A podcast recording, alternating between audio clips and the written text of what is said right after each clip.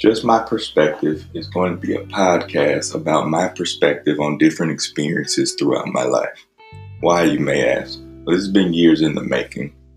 Over the last couple years, I've had several people that tell me that I need to share my story, that it can help others, and that it can give them some little tidbits to overcome things in their life. So, this is my way of doing that.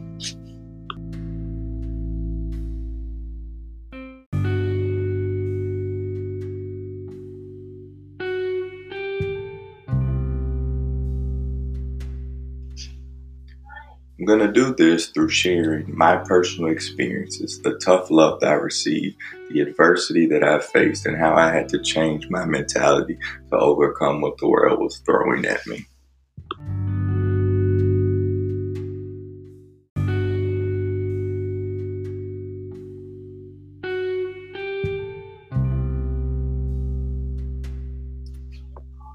The goal is to upload a podcast once a week some people are going to love it, some people are going to hate it. But in the end, it's just my perspective.